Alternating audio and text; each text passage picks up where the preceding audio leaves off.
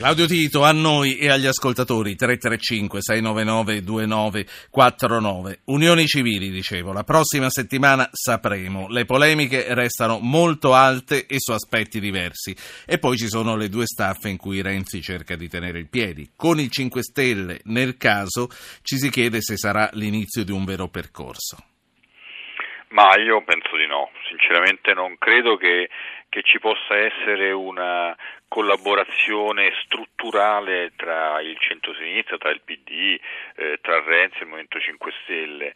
Eh, c'è una incompatibilità di fondo tra i due partiti. Mi sembra che eh, il dialogo è soltanto contingente, limitato a, a questo provvedimento, alle, a, insomma, alla legge sulle unioni civili. Tutto il resto a, a me sembra che non possa dar luogo a un vero dialogo costruttivo tra i due partiti. Sì, tra l'altro vogliamo ricordare che il Movimento 5 Stelle ha detto vi daremo il nostro voto solo se eh, manterrete l'adozione la del figlio del partner, cosa che se viene mantenuta e ha il voto del 5 Stelle provoca, secondo le dichiarazioni di, Alf, di Alfano, la crisi con, con Area Popolare. A questo punto i centristi che cosa faranno? Vorranno rompere davvero, sempre nel caso, anche se hanno recentemente in incassato questo numero di poltrone e poltroncine? In realtà veramente il Movimento 5 Stelle ha detto che confermerà il voto se la legge non verrà stravolta, cioè se non ci saranno delle modifiche sostanziali, non hanno eh, diciamo, vincolato il loro appoggio al voto sulla cosiddetta stepchild adoption, ma era in generale. Io, la mia idea è che su questo caso specifico anche il Movimento 5 Stelle non potrà comunque permettersi di votare contro perché è una legge che anche la base di, di quel partito, di quel movimento eh, chiede da tempo, quindi io non credo che poi eh, il Movimento 5 Stelle quali, non, non so poi fino a che punto verrà modificata la legge, però qualsiasi modifica verrà approvata io penso che i grillini alla fine voteranno eh, a favore. Io, per quanto riguarda il nuovo centro-est Alfano, eh, anche lì a me sembra tutto un, diciamo, una, una, pistola scarica. Eh, I centristi, il nuovo centrodestra, io eh, la mia idea è che non sia in grado in questa fase di minacciare alcunché. Eh, stanno nel governo, ci rimarranno anche se verrà approvata questa legge, anche se dovesse essere approvata la, stay, la, eh, la stepchild adoption, eh, mi sembra che siano eh, legati, Alfano e i suoi parlamentari siano legati alla permanenza di questo governo. C'è della melina secondo te? Ma sì, ma è, è mo, molto c'è anche il gioco delle parti, è evidente che eh, il nuovo centrodestra ha bisogno di, eh, di, di, dimostrare di essere contrario a questa legge e di alzare il muro, ma alla fine mh, nello stesso tempo Alfano non ha né la forza né la voglia di uscire dal governo, quindi io non, non vedo nessuna crisi di governo, nessuna rottura della maggioranza per, eh, almeno, almeno su questo argomento. E al referendum che cosa succederà? Questo non c'entra niente, però volevo ripescare una delle questioni che abbiamo discusso con Stefano Feltri. Si giocherà tutto, diventerà, come ipotizzava Feltri, eh, un referendum che verrà spostato su volete ancora me oppure no? Ma lo è già così.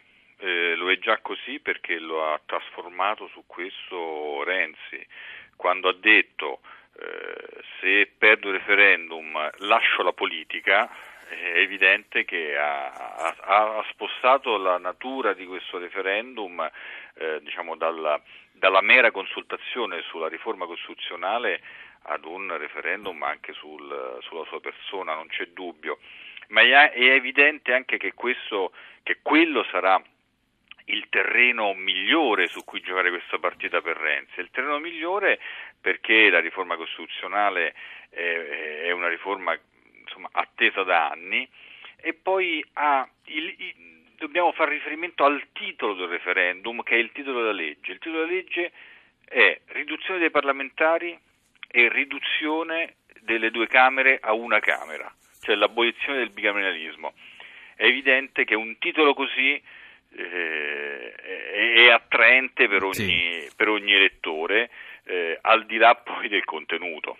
Claudio Tito, eh, c'è un'ultima cosa che voglio riprendere con te, ne stiamo parlando da qualche giorno, da quando il prefetto Tronca l'ha sollevata. Eh, tu eh, sei ai vertici del, di uno dei più importanti quotidiani nazionali, ma ben ancorato alla realtà romana. Hai capito che ti, ti voglio chiedere una valutazione su Affittopoli, come viene chiamata questa nuova non riscossione, si dice per 100 milioni degli affitti del comune, e volevo chiederti eh, se è una grana destinata condizionare necessariamente la campagna elettorale?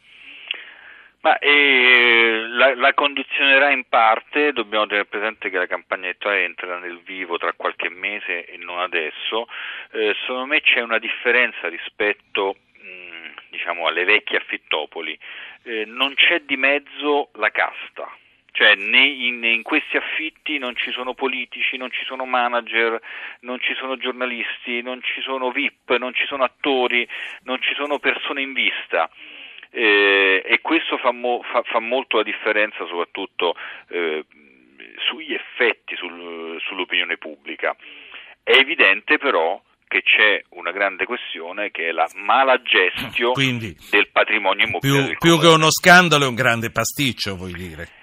Grande pasticcio, è un grande spreco, è un grande spreco perché è evidente che la gestione del patrimonio immobiliare del Comune di Roma è stata una gestione pessima, eh, assolutamente per certi aspetti irresponsabile, mm, che deve cambiare perché non è possibile gestire il patrimonio immobiliare, tra l'altro di questo, di questo valore in, con dei metodi veramente sciatti, eh, però non, mm, sì, sì. non, ha, non ha le, dire, il, il, contorno delle vecchie non, sì, non ci sono gli amici di non c'è, non c'è, la vipperia come stai dicendo anche se ci sono le sedi dei partiti anche se c'è si dice abbiamo letto la onlus di Ignazio Marino. A proposito eh, tu sei sempre stato molto critico con Ignazio Marino. Tu pensi che la sua giunta abbia avuto delle responsabilità nel non riscosso? Ma io ho l'impressione che su questa vicenda hanno una responsabilità tutte le giunte precedenti, la giunta di Marino perché evidentemente non ha cambiato nulla, ma anche le giunte precedenti. È un meccanismo che non funziona da anni e tutti hanno una responsabilità ed una colpa. Eh, un comune importante, il principale comune d'Italia come quello di Roma, non può permettersi di gestire le sue risorse in questo modo. Sì, sì. No, no, eh, viene da anni, ma se ti chiedevo eh, se ha delle responsabilità, perché con un'amministrazione impostata, anche se durata solo due anni, che non sono pochissimi, come ma la sua, ma... lasciare, tralasciare la riscossione, che lo sapevano comunque anche se non hanno fatto niente, tralasciare questa riscossione probabilmente... No, ma... ma... è evidente che, che anche, anche la, la giunta di Marino ha una responsabilità in questo, non c'è dubbio. Grazie, grazie a Claudio Tito, capo della redazione politica di Repubblica. Qui finiamo con la politica. Ciao Claudio, alla prossima. Grazie, grazie per essere stato con noi.